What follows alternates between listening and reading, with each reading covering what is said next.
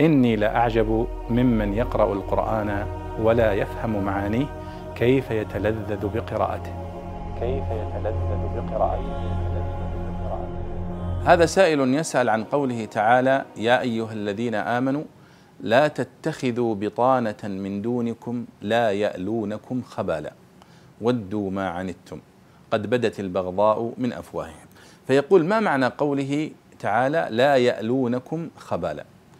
وهذه الآية قد وردت في النهي عن أن يتخذ المؤمنون الكافرين أولياء يطلعونهم على أسرارهم ويطلعونهم على خفايا أمور المسلمين فإن هذا سوف يجعل هؤلاء الكفار المؤتمنين يسعون في إفساد أمر المسلمين. فمعنى قوله لا يألونكم خبالا أي لا يقصرون ولا يتركون جهدا أو فرصه لإفساد أمر المسلمين إلا وانتهزوها واقتنصوها.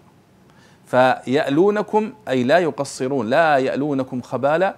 الألو هو التقصير فهم لا يقصرون فيما فيه خبالكم أي فيما فيه فسادكم وفساد أمر المسلمين.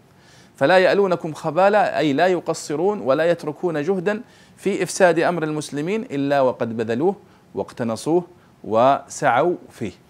هذا هو معنى لا يألونكم خبالا. أي لا يقصرون في إفساد أمر المسلمين وفي خبالهم. والخبال هنا هو الإفساد وفساد أمر المسلمين. والله سبحانه وتعالى أعلم.